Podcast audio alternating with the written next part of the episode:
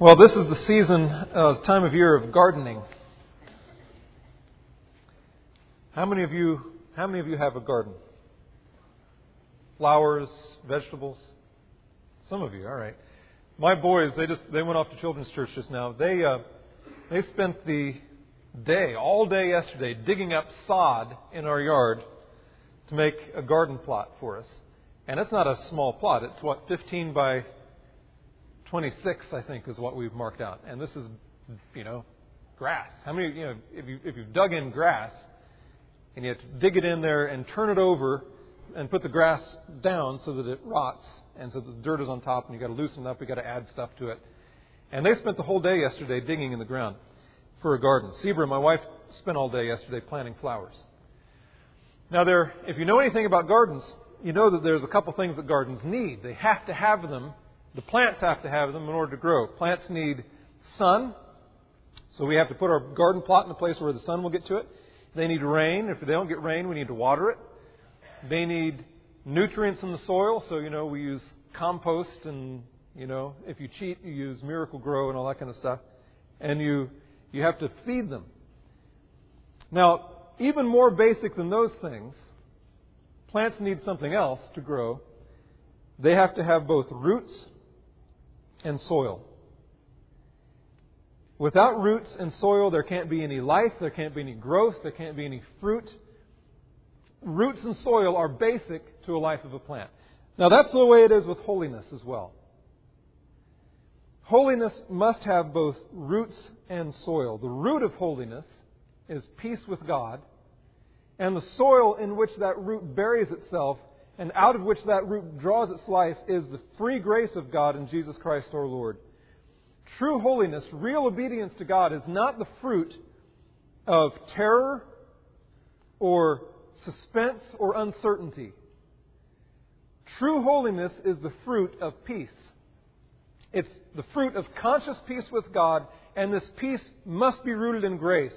The peace that gives rise to holiness must be the result of coming face to face with the forgiving grace and love of God. In other words, you'll never really grow in holiness and practical obedience. This is, this is so important to get because it goes against the way we think. You will never really grow in practical obedience and holiness with God until you come to rest in the free grace of the gospel. As long as you're uncertain about the free forgiveness and free righteousness offered to you in the gospel, you'll never make strides in the Christian life. You'll never make progress in terms of obedience. Or to put it in, in theological terms, put it in the terms of last week's sermon, for those of you who were here last week. As long as you're uncertain about the realities of your justification, you will never be holy. You'll never make strides in your sanctification. Now, for some of you, probably that, that, that doesn't make sense. Doesn't make sense in your mind because you heard, those of you who were here last week, you heard from Romans 4 that says, To the one who does not work but trusts him who justifies the ungodly, his faith is counted as righteousness. You heard last week that there's this rich blessing for those whose lawless deeds are forgiven, whose sins are covered. You, you learned about justification by faith alone, that your standing with God does not depend on your work. It doesn't depend on what you do or don't do. It depends on Jesus Christ and His righteousness. And you heard that and you said, but wait a minute. If all of that is true, if my acceptance with God is totally secure, if nothing I do can change my relationship with God as a Christian, as someone who's embracing Jesus Christ by faith, then why do I have to obey? Why bother? Why do I, what's the big deal? Why do I have to mess with this holiness stuff? Why shouldn't I just do whatever I want to do?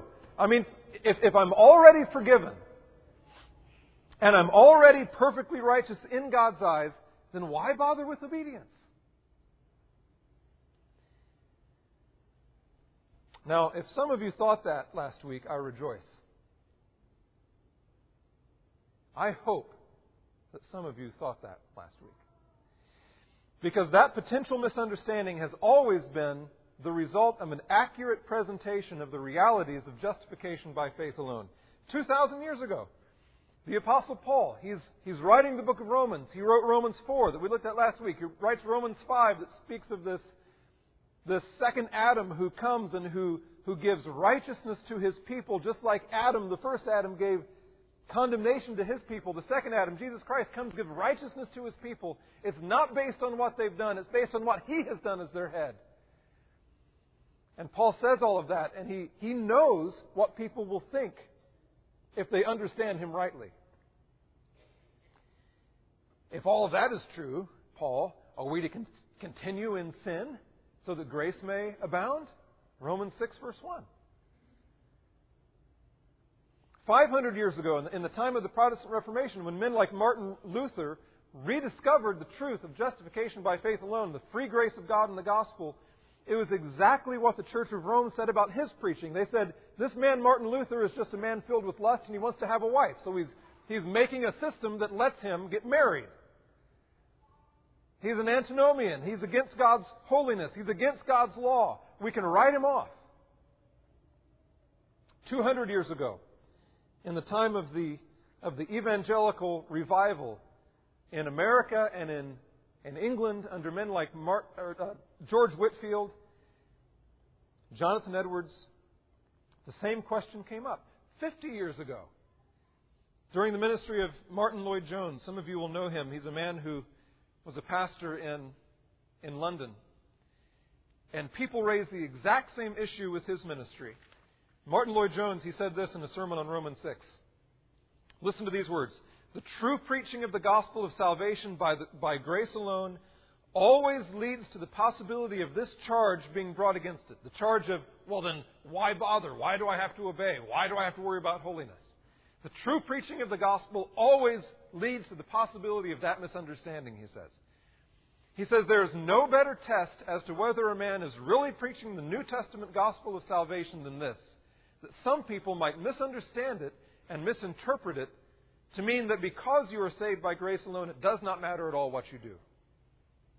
Now, listen to these words. I want to read a, a couple more lines from Lloyd-Jones that sound almost shocking to us. That's why I want to read them to us. Listen to what he says. He says, I would say to all preachers, if your preaching of salvation has not been misunderstood in that way, then you had better examine your sermons again and you had better make sure that you really are preaching the salvation that's offered in the New Testament. If it hasn't been mis- misunderstood, if the message that you preach hasn't been misunderstood to mean, well, then why bother with holiness? then you better go back and check that you have really been preaching the gospel. He says the, the salvation that's offered in the New Testament is to the ungodly, to the sinner, to those who are dead in trespasses and sins, to those who are enemies of God. And he says there's this kind of dangerous element about the true presentation of the doctrine of salvation. So, whenever people have rediscovered the free grace of God in the gospel of Jesus Christ, people have always asked, then why be holy?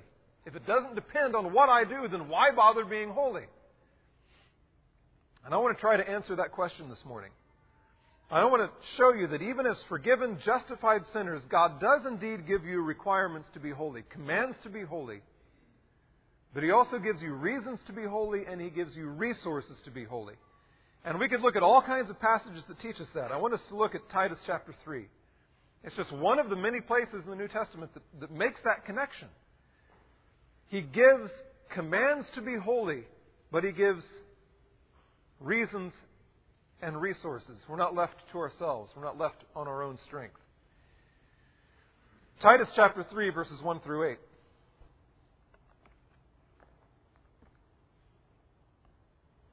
Hear God's word. Paul says to Titus, a young pastor, he says, Remind them to be submissive to rulers and authorities, to be obedient, to be ready for every good work, to speak evil of no one, to avoid quarreling, to be gentle, and to show perfect courtesy toward all people.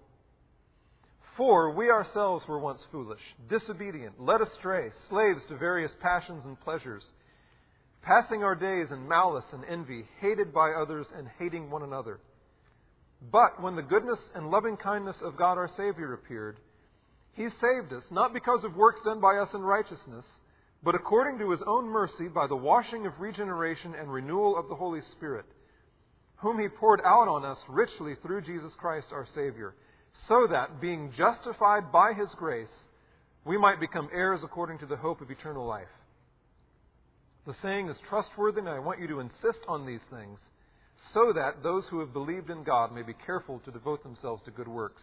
These things are excellent and profitable for people. God gives us in these words very clear cut requirements for holiness. But He reasons with us, He gives us reasons for it, and He also gives us resources that we can draw on in order to obey God. First of all, the requirements. Look at verses 1 and 2. He's clearly giving us very clear cut, very practical, very precise, very, you know, down where the rubber meets the road kind of, of requirements for holiness. He's not talking about this floating around in the sky kind of uh, stained glass holiness. He's talking about something that's very real and very precise. Verse 1 Remind them to be submissive to rulers and authorities, to be obedient, to be ready for every good work. He's talking about, uh, in that verse, holiness that has to do with, with how we respond, how we interact with governmental authorities. That's exactly what he's talking about here. How do you interact with the people that God has placed in authority over you? Now, is that a big deal? Do we need to hear instruction about that? Is that something that comes naturally? Do we naturally uh, want to obey the authorities over us? Do we naturally want to submit to them? We don't. That's why God needs to tell us to do it. He needs to give us commandments, and He gives us very specific commandments. He requires of us as Christians, verse 1, to be submissive to our rulers and authorities. Even though we're people who, whose, whose king is God, whose citizenship is in heaven, we have duties on this earth, and God requires us to willingly and voluntarily have this inner attitude of submissiveness toward every representative of human government. And the, the Bible is filled with commands like that. Be submissive to every human institution for God's sake, Peter says. He commands us to be submissive to the authorities He's placed over us. But it's not just this inner attitude, this kind of vague, general inner attitude. He requires us actually to be outwardly obedient to them. Look at verse 1. To be submissive to rulers and authorities, to be obedient. Not just to have a vague general feeling, oh, yeah, yeah, you know, I, I, I like authority, it's, it's good. But real obedience. Real obedience. Whatever this human government expects of you that does not contradict the commands and the expectations of God, God commands you to submit to it and to obey it. But he, he, he requires more than that. It's not just inner submissiveness and outward obedience to the, to the letter of the law. Look at, look at the third thing in verse 1. God requires us to be ready for every good work. So there's this inner submissive attitude towards authority. There's this, this willingness, this readiness to obey, this obedience but there's also this being ready for every good work, going beyond what the government expects of us, actively looking for opportunities to do good works, to promote the welfare of the society you're living in. That is what God commands of you. Now, those are serious requirements. Those are things that are hard to do. Inward submissiveness, outward obedience, zealous good works. Those are things that don't come naturally. We have to be commanded to do those things. But he doesn't stop there. Look at verse 2. In verse 2, he shifts from his requirements of us in the realm of human government to his requirements in the realm of our relationships with one another, with other people. And there are four specific commands in verse 2. Number one, God requires us to speak evil of no one. Now, is that easy? That's why we have to be told, isn't it? Speak evil of no one. We're used to speaking evil of people all the time. Gossip, slander, speaking of people, making myself look good by making them look bad. We're used to that kind of thing. We have to be told not to do it. Number two, God requires us to avoid quarreling. We have to be told to avoid quarreling. What, quarreling is what comes naturally. We, all these fights and quarrels, the bickering that goes on at home between husbands and wives, between parents and children and, and friends. It's all out of the question. He says, avoid quarreling. Number three, he requires us to be gentle, to stop walking all, all over everyone else and, and yanking people around, manipulating them to get our way. Instead, he says, Be meek and humble and gracious, be gentle with one another. And the fourth specific command there in verse 2, he requires us to show perfect courtesy towards all people. Now that kind of that's a huge blanket command, isn't it? Can you imagine? Perfect courtesy towards all people. What does that include? Fill in the blanks. What does that mean when you're driving down the road?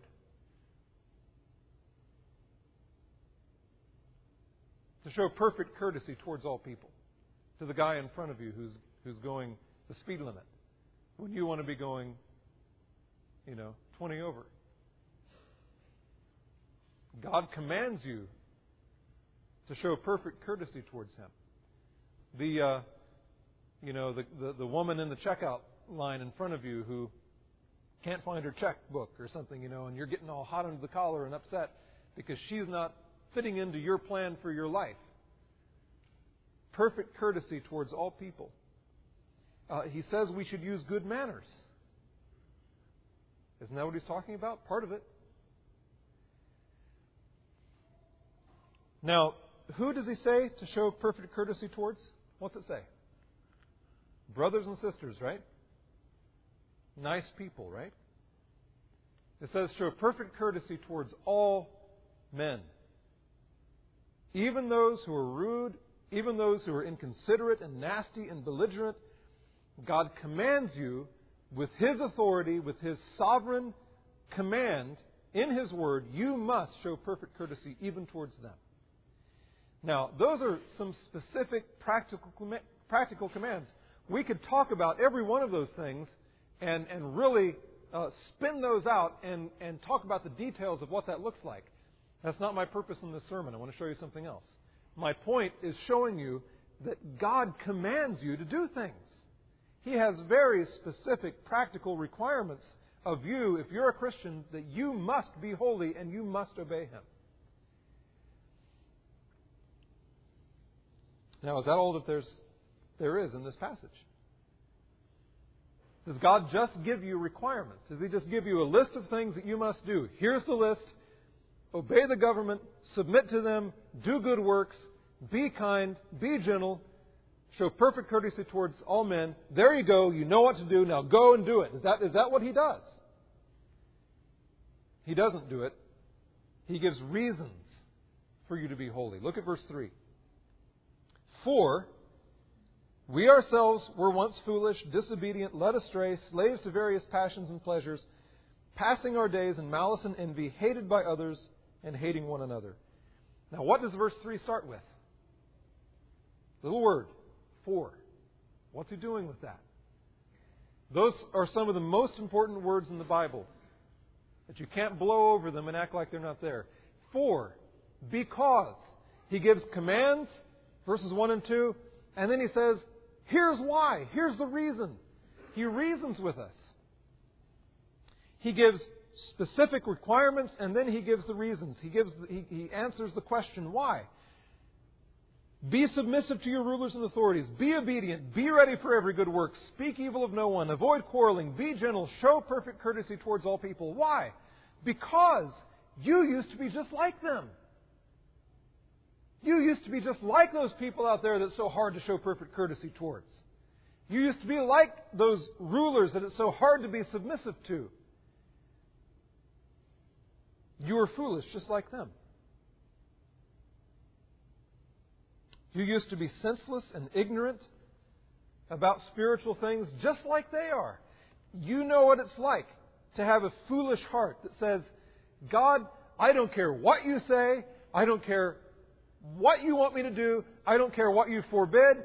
I don't care about you. I will do what I want to do when I want to do it. You know exactly what that's like, don't you? You know what that's like because that's the way you were. It's the way I was. He says you used to be disobedient. You used to disobey your parents and disobey your teachers and disobey your, the government and disobey God and disobey your own conscience. Just like your unbelieving neighbors and friends still do. You used to be exactly the same way. And you used to be, he says, led astray. led astray into all kinds of superstition and false teaching and, and living in your own little world of, of reality that you've made for yourself that have no room for God. You know what that's like. He says, You used to be slaves to various, passion, various passions and pleasures. You know what that's like. We know what that's like. Having our lives controlled and shaped and pushed and pulled by our lust for pleasure and money and popularity and ease and on and on and on. Pushed and pulled, slaves in chains by what we wanted. He says you used to pass your days in malice and envy, scraping and clawing and backbiting and fighting to get what you didn't have. And he says he used to be hated by others, offensive to other people, repulsive to other people. And he used to spend your life hating others, he says. The only thing that you cared about was looking out for number one.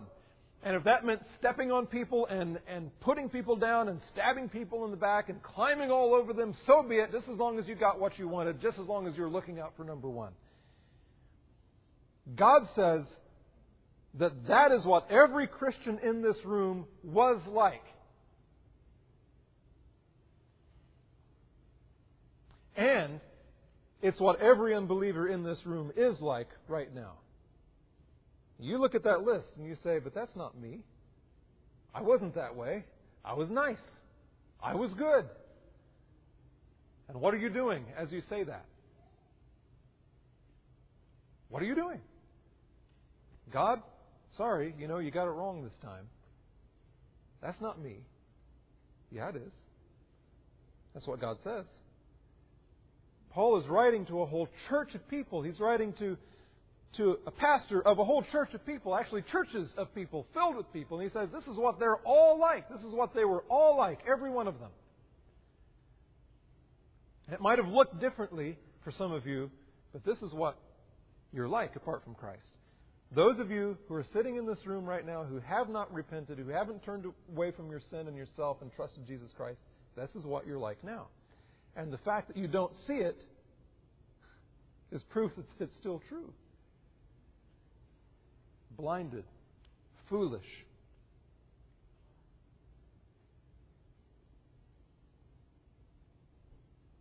Now, here's the point. If that is what every one of us used to be like, then how can we possibly be so proud and arrogant as to look down on people as if we were better than them?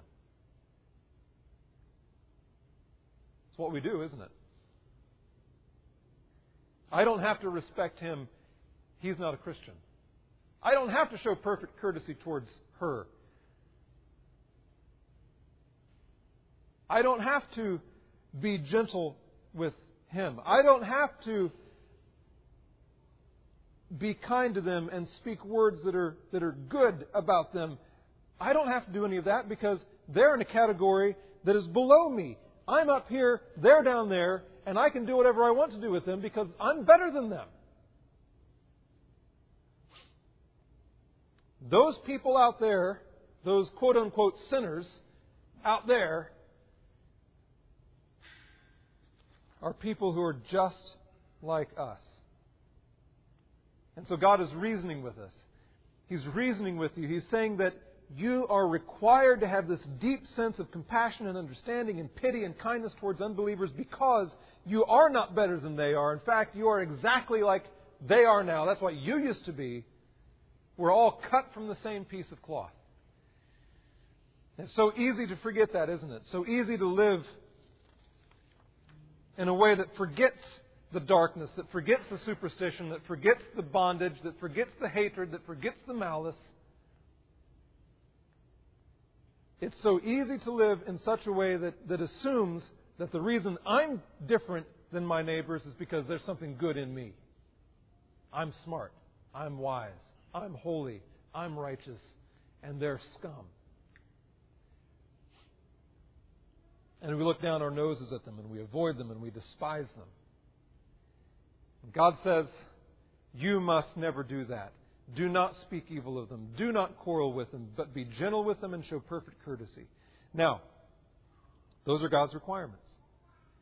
He gives specific requirements, He gives reasons for it. Now, how would you feel if that was the end of this passage? How would you feel if that was the end of this sermon? Some of you would say, well, great, you know.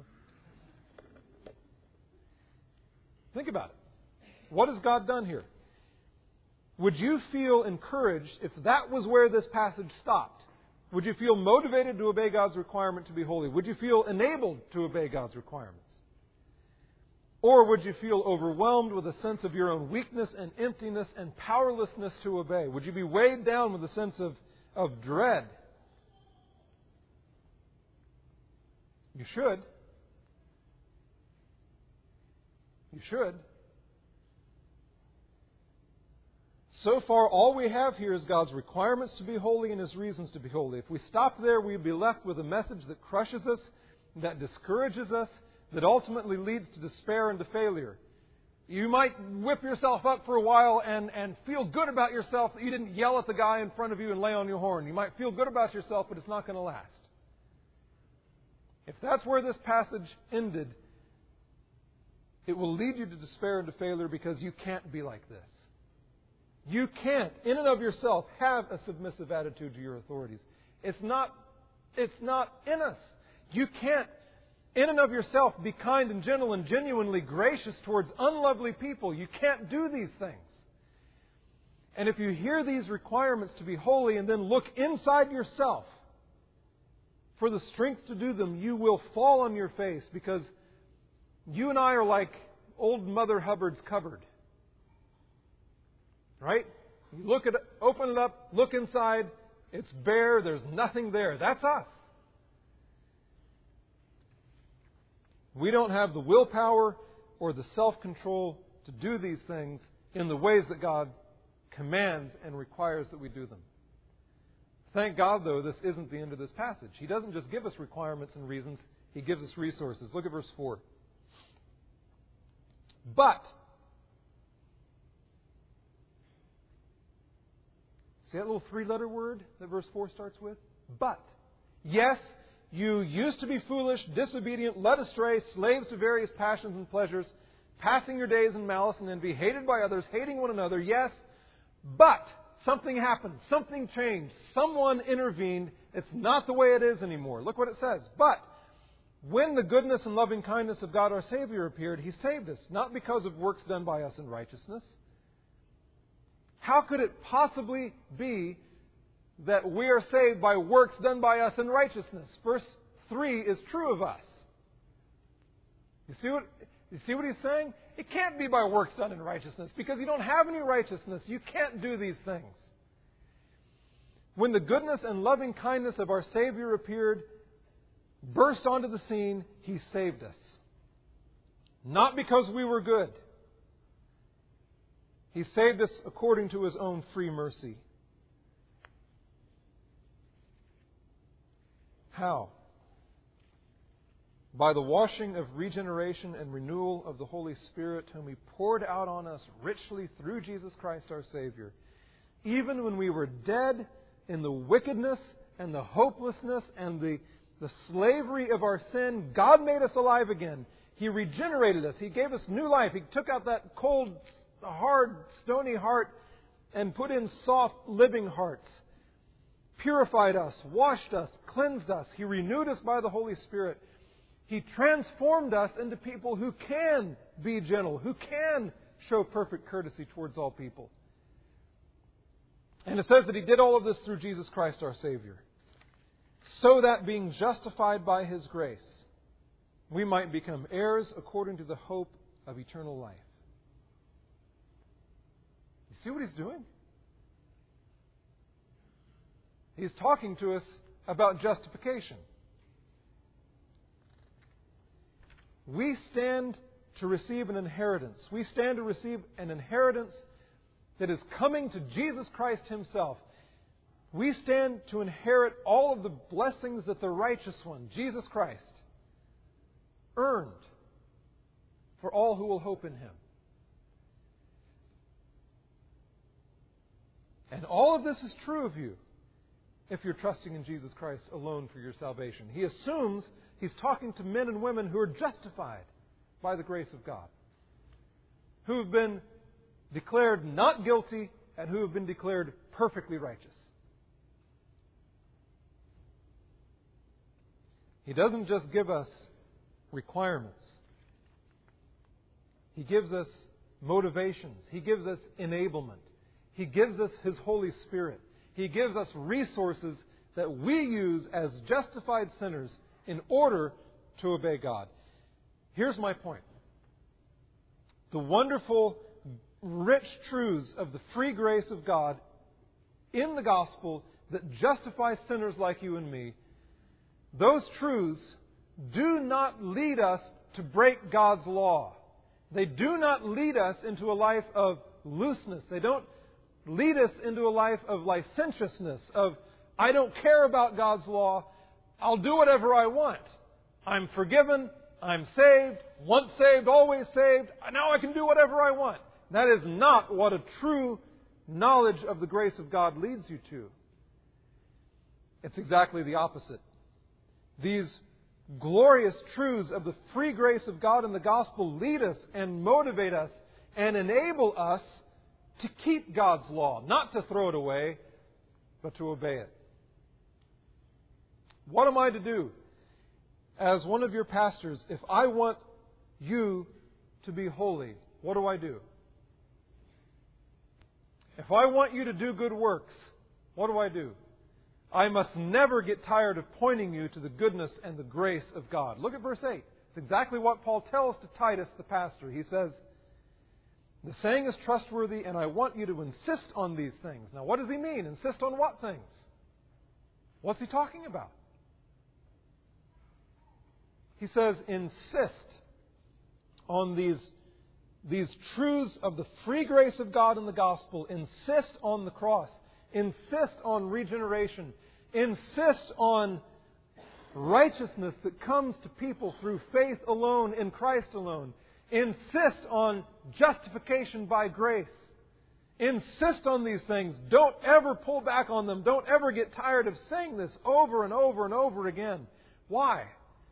He says, I want you to insist on, th- on these things so that those who have believed in God may be careful to devote themselves to good works. See what he's saying? You want to be motivated to be holy? You want to be enabled to obey God in radical, precise, practical, detailed, concrete ways. You want to be motivated to obey God? Don't turn your back on the gospel.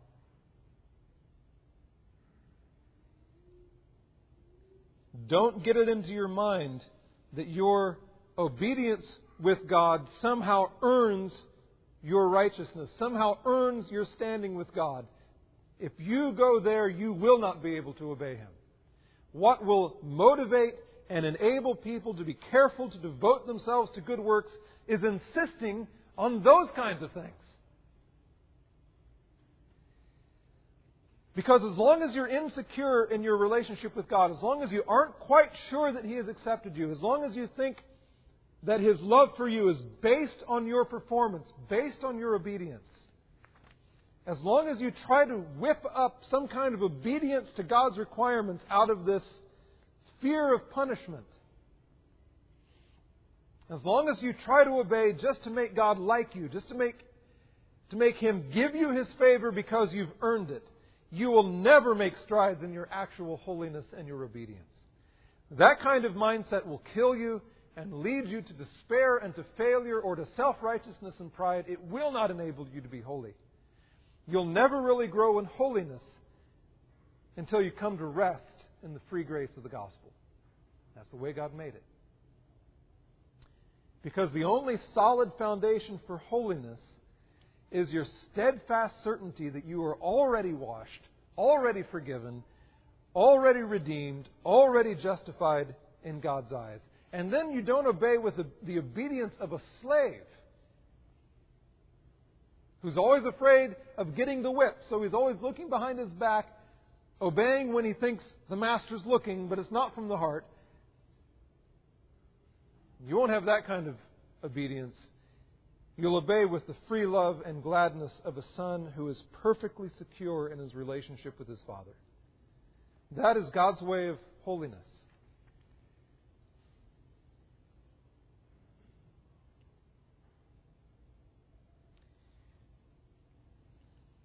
Let me read one more quote to you. I don't like reading quotes in sermons, but this one needs to be read. Horatius Bonar was a Scottish pastor and, and a hymn writer back in the 1800s. And he wrote it like this I confess, I do not see how my being thoroughly persuaded that a holy God loves me with a holy love and has forgiven me all my sins, has a tendency to evil. He says, I, I don't understand what people think when they say that if you believe this freeness of the gospel, this freeness of justification, that that'll lead you to disobey God. He says, I don't understand how that works. I can't see it. Because he says it seems of all truths one of the likeliest to make me holy. Justification by faith alone, by God's grace alone, through Jesus Christ alone, is the truth that will make me holy. It will kindle love. It will stimulate to good works. It'll abase my pride, he says. Whereas uncertainty in this matter, if I don't think God loves me, if I think that my, my, my standing with Him is based on my performance, uncertainty in this matter enfeebles me, darkens me, bewilders me, incapacitates me for service, or at best sets me striving to work my way into the favor of God under the influence of, of an inferior and selfish class of motives, which can do nothing but keep me dreading and doubting all the days of my life, leaving me, perhaps at the close, in hopeless darkness. You hear what he's saying? What about you? Are you living in the dark? Are you living with this constant dread of God's punishment? I'm speaking to you who are Christians now.